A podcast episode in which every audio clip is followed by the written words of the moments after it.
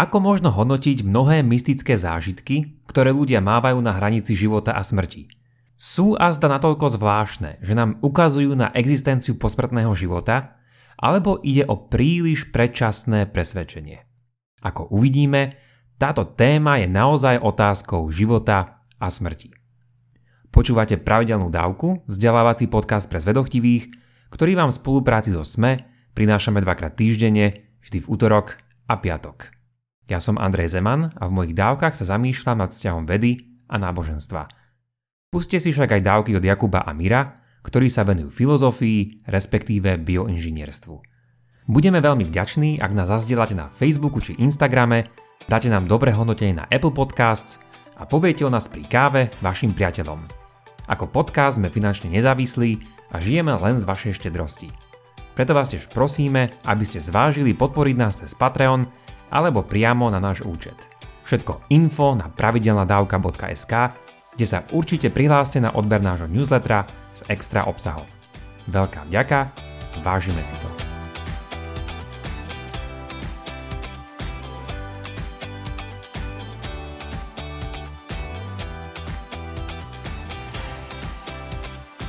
Zrejme to neplatí pre úplne všetkých, ale zaiste by mnohí súhlasili, že by bolo skvelé a vedecky veľkolepé mať dôkaz o tom, že existuje posmrtný život. Otázka dnes nestojí, či existuje posmrtný život, ale presnejšie, či z vedeckého hľadiska na túto možnosť ukazujú tzv. zážitky blízkosti smrti. Tí, čo si ma občasne niekedy vypočujete, viete, že si rád niekedy vytvorím slovnú pomôcku, aby sme si skrátili naše pojmy. Nazývajme preto zážitky blízkosti smrti len ako zážitky a tých, ktorí majú takéto zážitky, ako zážitkárov. Slovenčinári a slovenčinárky medzi vami mi to snáď odpustia. Kedykoľvek dnes použijem pojem zážitok, budem tým mať na mysli takýto alebo podobný jav. Ide o pocit hlbokého pokoja a radosti, spojeného so vznášaním sa nad svojim telom alebo cestovaní nezávisle od neho. Toto cestovanie je často spojené s prechodom cez tmavý tunel, na konci ktorého vidno jasné svetlo a za ktorým sa niekedy nachádza bytosť vyžarujúca lásku, prípadne sú tam iné a zosnulé osoby, ktoré vie človek rozpoznať. Zážitkárom sa pri tomto procese zároveň vracajú spomienky, prípadne ako sa vraví, odohráva sa pred nimi celý život. Po tomto však vďaka návratu fyziologických funkcií nastáva návrat do bežného myšlienkového sveta.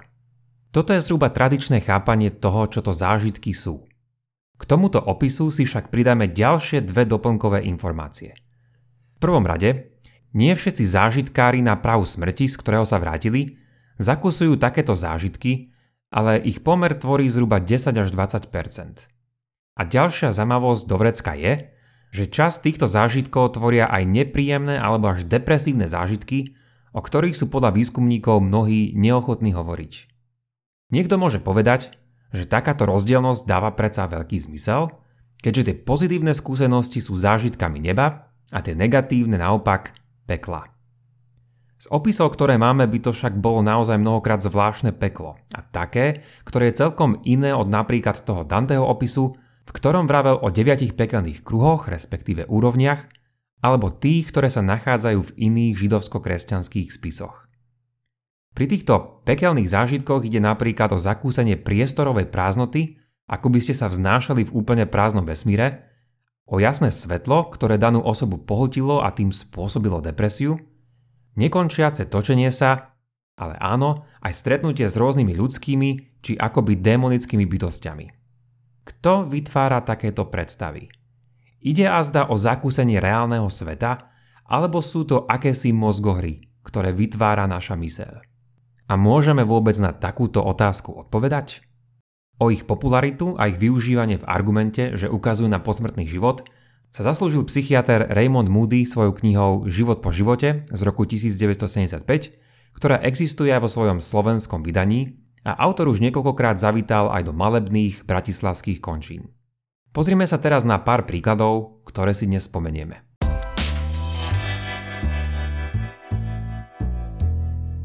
Prvom prípade ide asi o ten najznámejší a veľakrát spomínaný príbeh, ktorý sa odohral v roku 1977 a na prvý pohľad vyzerá naozaj pôsobivo, ak nie aj presvedčivo.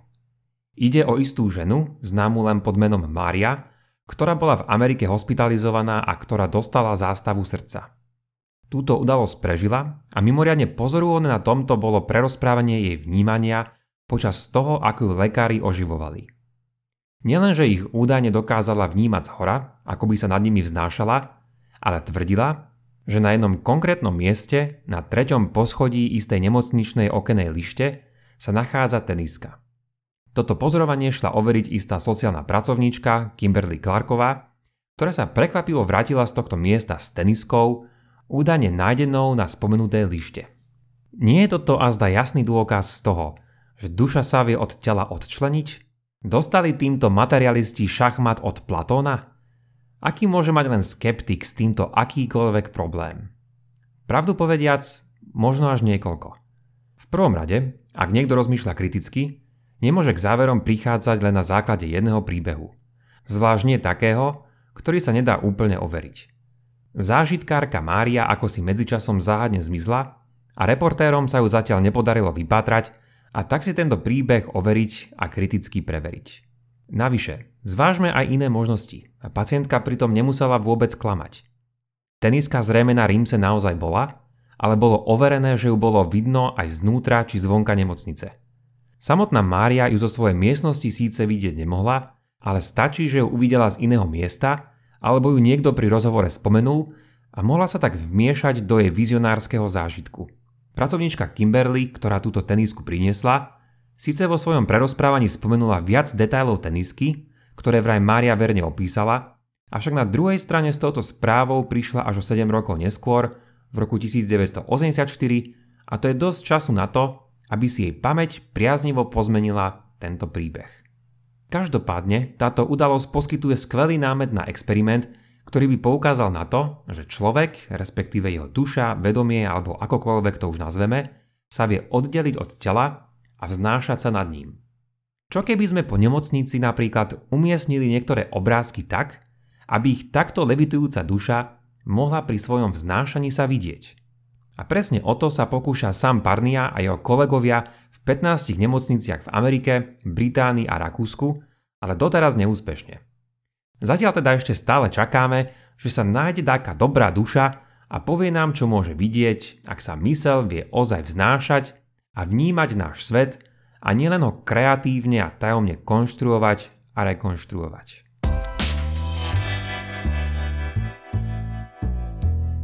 Najväčším problémom s tvrdeniami, že tieto zážitky poukazujú či nebodaj dokazujú istú externú realitu, je, že vraj sa mnohé spomenuté vízie mali odohrať, keď zážitkárový mozog nefungoval.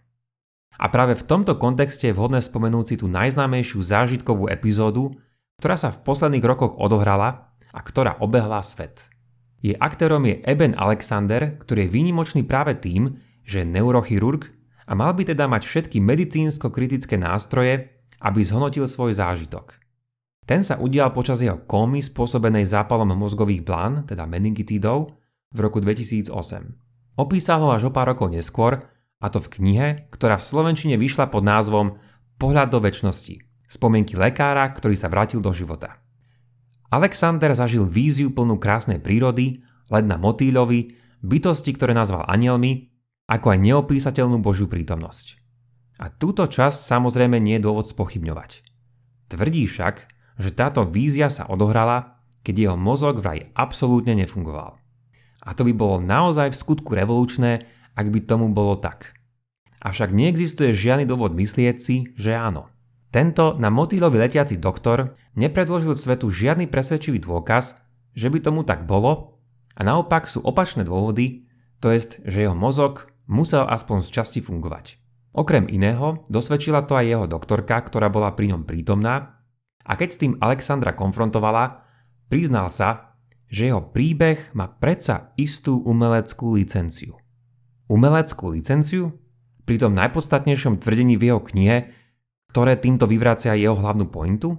Navyše, obsah jeho zážitku je v súlade so skúsenosťami ľudí po požití istých halucinogénnych látok a na detaily si vraj nepamätal okamžite, ale tie sa k nemu vraj dostávali až počas nasledujúcich mesiacov, čo je viac než ideálny recept na skreslovanie reality našou pamäťou. Investigatívna práca tiež odhalila možnú motiváciu vďaka problémom v osobnom živote, aby si Alexander takýto príbeh s umeleckou licenciou domyslel, ale o tom, ako aj o mnohých iných veciach, ktoré tu spomínam, si už môžete prečítať v jednom z mojich linkov. Samozrejme, existuje mnoho ďalších tvrdení a zážitkov, na ktoré môže niekto poukázať. Pred pár rokmi napríklad ukazovali mnohí na príbeh istého 6-ročného chlapca Alexa, ktorý svoj zážitok opísal a stal sa bestsellerom. Až na to, že Alex sa o 10 rokov priznal, že si nebeské cestovanie vymyslel, pretože tým chcel upútať pozornosť. Falošné prípady sa vždy nájdu, ale falošné peniaze ešte neznamenajú, že tie práve neexistujú. Avšak ak posmrtný život predsa len existuje, zdá sa, že vedecko-skeptická komunita si potrebuje ešte stále počkať na lepšie dôvody, prečo by tomu malo byť tak. Vo všeobecnosti platí, že ak budeme hľadať anekdoty, ktoré nám potvrdia to, v čo už veríme, nájdeme ich naozaj mnoho. Znakom kriticky zmýšľajúceho človeka však je, že zvlášť kontroverzné tvrdenia nebude chcieť v prvom rade potvrdzovať, ale vyvracať. Ak tento kritický tlak vydržia, potom je správne sa nad nimi zamyslieť a zrejme aj prehodnotiť našu dovtedajšiu pozíciu. Verím, že si ďalšiu dávku vypočujete už čoskoro a nebudete musieť na ňu čakať celú väčnosť. Toľko teda na dnes a vďaka za počúvanie. Ak máte ohľadom dnešnej dávky nejaký koment alebo otázku, neváhajte napíšte ich buď na facebookovú stránku alebo pošlite na môj e-mail andrej.pravidelnadavka.sk Už len pripomeniem, že pravidelnú dávku môžete odoberať v podcastových aplikáciách Apple a Google Podcast, Spotify, Stitcher a Podbean. Ak neviete ako na to, choďte na pravidelnadavka.sk, kde nájdete jednoduchý videonávod. Sledovať nás môžete aj na Facebooku a Instagrame. Teším sa na vás na budúce. Buďte zvedochtiví a nech vám to myslí.